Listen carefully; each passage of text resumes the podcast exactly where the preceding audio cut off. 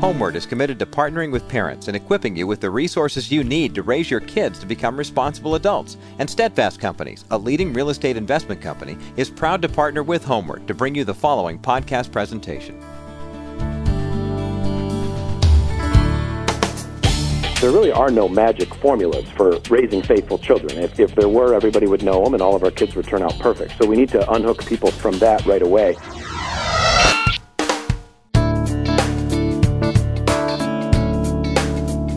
Oh, if only our kids came with an owner's manual, a set of instructions. Not that the dads would read them, of course, because we don't like to read those things. But every parent's worst nightmare is the fact that we're going to mess up our kids because we didn't follow the plan. And yet, uh, the words you just heard are from pastor and author and father of six, Rob Rienow, uh, talking about the fact that we are going to make mistakes. The question is, how do we help our kids move into the adult years and bring their faith with them? Today on the HomeWord broadcast, part two of a continuing conversation with pastor and author Rob Rienow, talking with parenting and family expert Dr. Jim Burns about drawing your adult child back to Christ. From the studios of the HomeWord Center for Youth and Family on the campus of Azusa Pacific University, welcome to HomeWord with parenting and family expert Dr. Jim Burns. I'm Roger Marsh, and now here's Jim.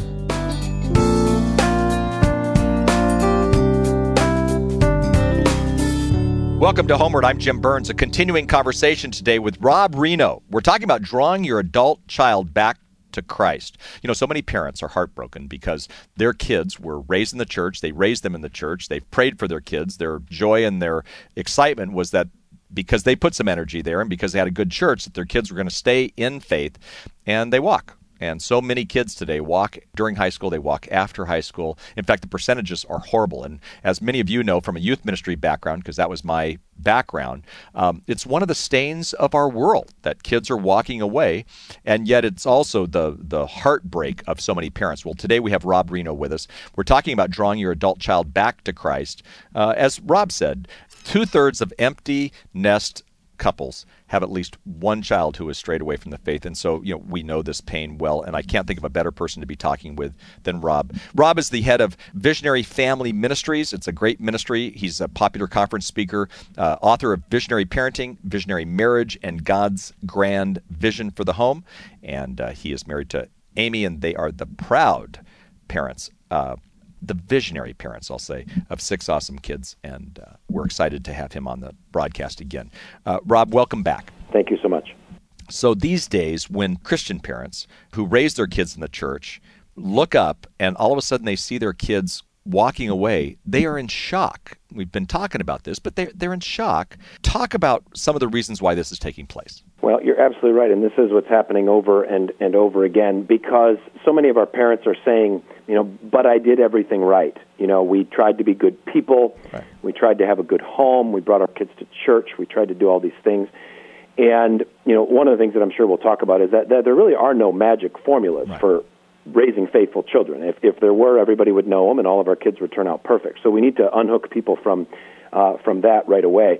But really, what what ended up happening for the past couple generations is uh, most parents have really been trained by our culture to be delegation parents. So you want your kid to learn basketball, you get them a coach. You want them to learn piano, you get them a teacher. You want to learn math, you get them a tutor. You want them to learn Jesus, you get them a Sunday school or a youth group. Right. And really, you you just drive the minivan. You just drop them off at all the experts who are going to uh, pass whatever content you want passed to your kids.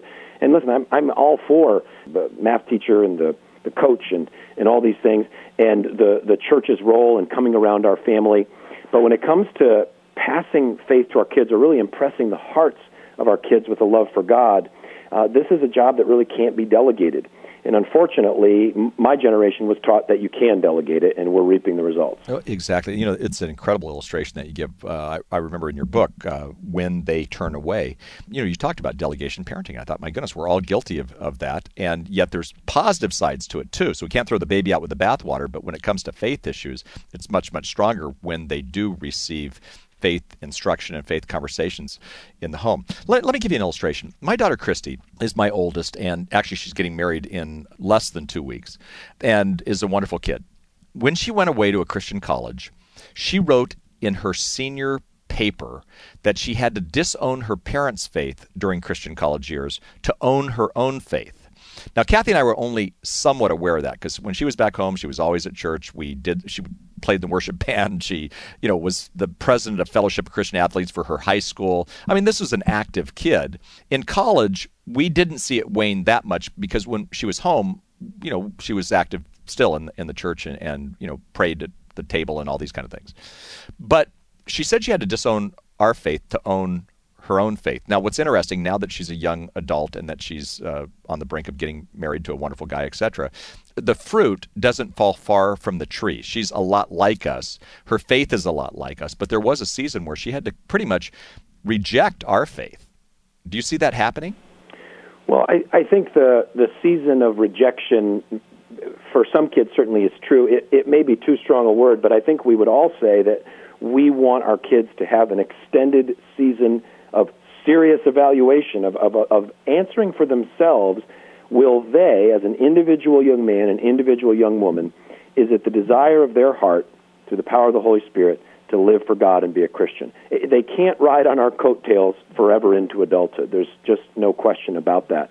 But I, I think about, and you've seen this, I know, uh, as a youth worker over the years, uh, so many high school students get getting baptized in a church service or on a mission trip. And I used to hear these testimonies. They would start with, "I grew up in a Christian home, but it wasn't until I went on this mission trip. It wasn't until I went on that retreat that God became alive for me." And I remember being so excited about that testimony as a youth pastor that oh right man we we did this thing god worked and and I say praise God I mean I praise God for whatever it takes to get that young person fully engaged with their faith now as a parent of a teenager I think about if my son were to stand up at a baptism service and say you know I grew up in a Christian home but that really didn't make a huge spiritual impact on me what made a huge spiritual impact on me was going on that retreat now, half of me would say, okay, praise God, Lord, whatever right. it takes, huh? you know. But the other part of me would say, oh my, you just spent 15, 16, 17 years in this house, and what you saw in our home with our struggles and our prayers and our confessions and our ministry together, that didn't impact your heart in the deepest place. I'd be brokenhearted over that. Yeah. You know, it's it's interesting because that does happen every day. I mean, there there are some really good people who have kids who still who still walk away. Yes. And so there's these prodigal kids. And in your book, when they turn away, you talk about the fact that one of the issues and a powerful gift a parent can give to their prodigal children is forgiveness. Talk about that.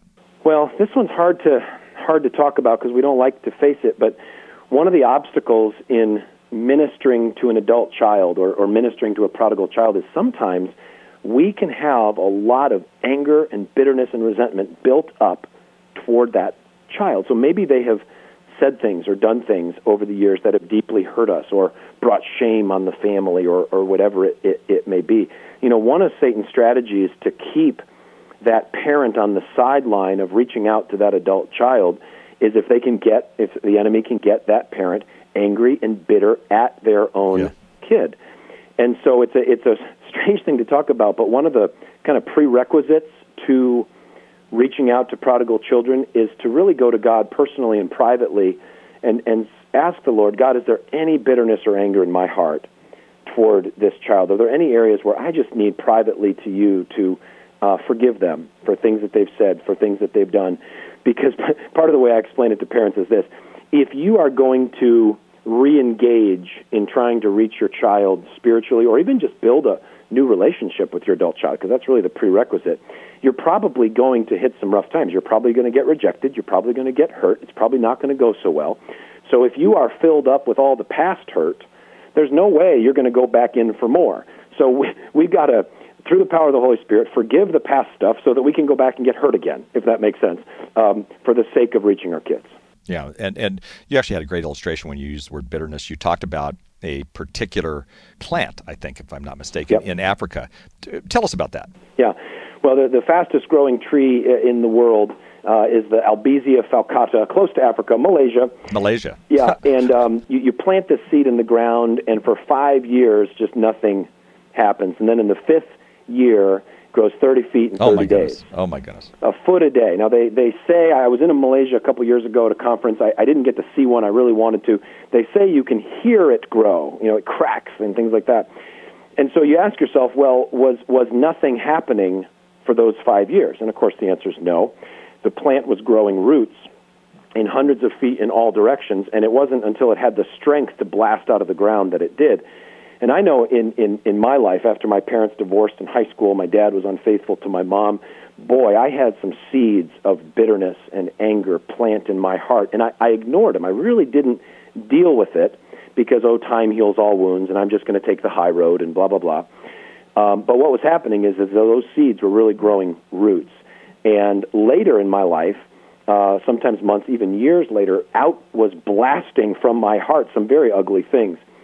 So if we're not careful, if we don't deal with the hurt and the pain and the anger that we can have toward our own children, you know, Hebrews 12, uh, 15 says, See to it that no bitter root grows up to cause trouble and to defile many. If there is anger and bitterness and resentment in your heart, it is going to grow up. It is going to cause trouble. It is going to defile many. But thankfully, Jesus died on the cross. He rose again from the dead. And so there's literally supernatural power from God to help us uh, forgive our children for things they've done and heal our hearts. Great, great input. Listen, the book is called When They Turn Away Drawing Your Adult Child Back to Christ. Rob Rienow is the author. He uh, is also the head of Visionary Family Ministries, and you can get more information at that. VisionaryFam.com. Roger? Yeah, we've got that up on our Facebook today, and it's Rob Rienow, R I E N O W is the way you spell his name. If you're uh, looking for him on Google, if you're trying to find his books on Amazon or wherever else they're sold. And like Jim mentioned, we've got a link uh, to visionaryfam.com on our website. When you go to homeword.com, hit the radio broadcast tab. And while you're at homeword.com, browse a while. Sign up for the Good Advice Parent newsletter that comes your way every month and uh, find some helpful tips that can help you uh, draw your adult child back to Christ, for example. The Good Advice Parent newsletter comes your way every month. As I mentioned, it is free, but you do need to sign up for a subscription, and you can do that at homeword.com. That's H O M E W O R D.com. And now let's continue with the conclusion of today's edition of the HomeWord broadcast. Here once again, Dr. Jim Burns. Welcome back. I'm Jim Burns. Great conversation today with Rob Rienow. This is why we do HomeWord on the broadcast because we can help a lot of parents with this conversation. And actually, it's a very hopeful conversation. Now, there are some parents, Rob, who basically feel beat up today because they're they didn't do this, this kind of stuff that you're talking about, and their kids are already adults. What kind of suggestion would you give to the parent who says, "Man, I blew it in every way, and I was a delegation parent. Didn't realize that that was a bad thing. I actually thought it was a good thing and now i'm waking up looking at my kids and you know they're not raising uh, their own children in the ways of the lord and i feel really really bad about myself. What do you say to them? Well first thing you do is you reject the lie that it's too late for you to make a difference. Hmm. You know there's there's all, the bible's filled with so many parenting principles and i have yet to find one with an asterisk next to it, and you go down to the bottom and you say, hey, this one expires That's when good. your kid's 18. That's good. I made a big mistake when we first started having kids. I thought that little children took a lot of time, and that the older my kids got, the less time they would take. Me too. Oh, boy, that a lie? that's just totally, totally upside down. So the older our kids get, the more time they need, and the thing I've discovered is that that it's because the relationship requires so much more time to nurture. So the first thing you do is you just reject the lie that it's too late. As long as you've got breath, as long as your child has breath, it's not too late for God to use you to impact their life for Christ. We then in the in the book we talk about four biblical principles: offering your heart to the Lord, turning your heart to your child, drawing your child's heart to yours, and then pointing your child's heart to Christ. You know, so far we've been talking some about you know offering your heart to the Lord with prayer, with repentance turning your heart to your child is from Malachi 4, of asking God to make it the mission of your life to reach your child for Christ. This third one um, is, I think it's probably the most unusual. Uh, certainly, the feedback that we get, people kind of cock their heads and say, "What did you say? Draw your child's heart to yours." This is Proverbs twenty-three twenty-six, where uh, a father writes to his son, and he says, "My son, give me your heart. Give me your heart." And I know that there's no two stories that are the same Jim, with prodigal kids. But I have found that there has been one common factor in every prodigal story that I've heard, and maybe I'm wrong, but this is just my experience, that every parent of a prodigal can tell me a time, junior high, high school, college, whenever it was, that they first noticed their son or daughter taking their heart away from them. In other words, keeping secrets from them, not letting them in, one word answers, bristling in conversations and they look back and they see that as kind of the turning point for when they sort of lost this relationship or lost this spiritual connection with their kids.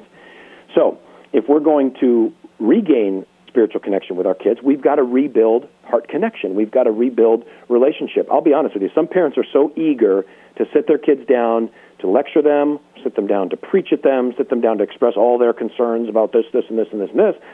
And it feels like they're talking to the wall, and that's because they are because their child's taken their heart away from them. They don't feel respected by their parent. They don't feel genuinely cared for by the parent. They feel lectured by the parent. And so a lot of the, the cultivating work we have to do is simply re- trying to rebuild a loving, warm, respectful relationship with our kids. Yeah, that's great. And, and actually, I underlined in, in your book, you said the shortest distance between your child's heart and Jesus is you. Right. And yet, that's not it's it's complicated. It's not always easy, you know, especially when a kid is kind of walking away. You draw an interesting parallel to parenting kids, kind of through the rebellious teen years uh, and climbing Mount Everest. Yeah, I want you to unpack that for us. Sure. Okay. All right. Let's imagine we're going to climb Mount Everest, and uh, we've paid our Sherpa the sixty thousand dollars to carry our gear and guide us on the mountain. And uh, when you climb Everest, you climb up to twenty six thousand feet, and that's your final base camp before you summit at 29,000 and then get back down to base camp at 26.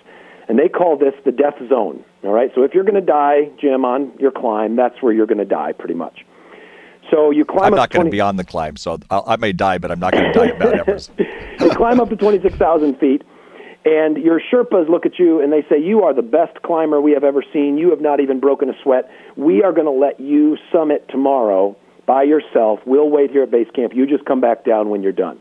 Now, of course, you would be furious, sure. right? I mean, you would be, look, I did not pay you sixty thousand dollars to get me to base camp. I right. paid you to get me through the right. death zone.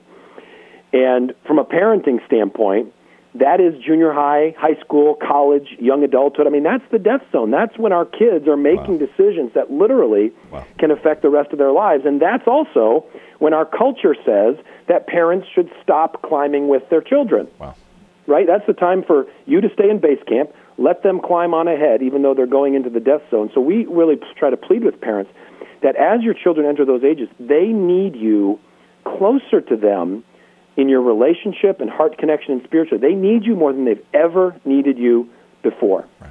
What's and, and, you're so right. And yet at the same time, kids learn from their mistakes. Yep. So some parents may be hearing this, and you're so right. And yet some parents may be hearing this and saying, "Well, then what I need to do is is carry this monkey on my back. I need to do everything for my kid so that they won't have any kind of pain because I'm going to try to make it all better." And then they go away to college and they're blown away because their kids you know didn't accept all this. How does a parent release their kids to become responsible adults while at the same time keeping close to them with their heart? Right. Well, the reality is, is as our kids get older, they do separate from us more and more. Okay? So my teenager driving a car, my teenager getting a job, my teenager physically being away from me much more than when he was three, five, uh, eight, and ten. So physically, our lives are separating, and praise God, that is exactly the way it ought to be. I want to launch him, right? Psalm 127, as an arrow out into the world for Christ. So at some point, son, get out of here, right? Physically. But at the same time, we are now entering a stage in our relationship as father and son where mentoring and shepherding and coaching are so, so critical. I mean, imagine this. Let's imagine that we've got a 24 year old young man, and he uh, discovers at his workplace, at his first job, he discovers at his workplace that the boss is embezzling money. And he walks out of the office at 5 o'clock that afternoon and he says, Oh my goodness, I have got to call my dad.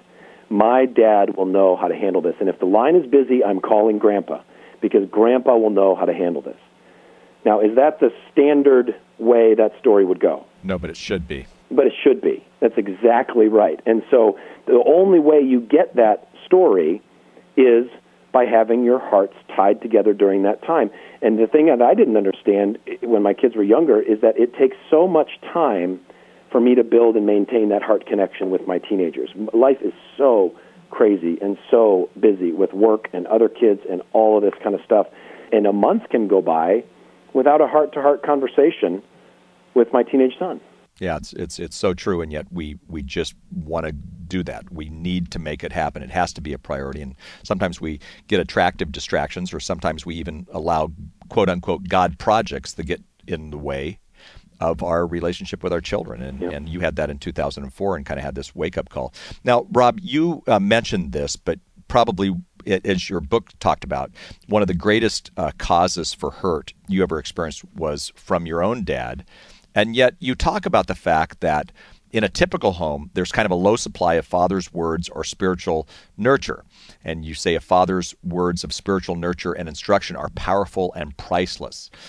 Talk to the people who maybe had a relationship with their dad like you did. I mean, maybe their dad totally blew it. Their dad wasn't their role model. And so there's a lot of men who are listening who may say, "Great, but I don't have a, you know a clue how to how to bring uh, nurture and instruction to my own children." Yeah. Well, Again, we're not talking about, hey, we have got to become perfect, holy, mature Christians before we can begin shepherding the hearts of our kids. If that was the case, then forget it. You're never, ever going to get there. But again, as dads, is it the number one mission of your life to impress the hearts of your children with a love for God? Is it, do you wake up in the morning with a passion to lead your family or with a passion to check your email? For me, many years, it was the latter wake up in the morning, I got to get out of here because I got to go do my stuff. As opposed to, man, the number one reason why God made me was, as a married person, to love and serve and lead my wife, and then to lead our family toward the Lord. I've got secondary ministries out there in the world. I'm a pastor at church. I'm you know, speaking and encouraging other people, but those things are secondary. So, again, I, I go back for dads to the issue of the heart, and is our heart truly engaged? And I think our kids know it. I think our kids know exactly where our hearts are.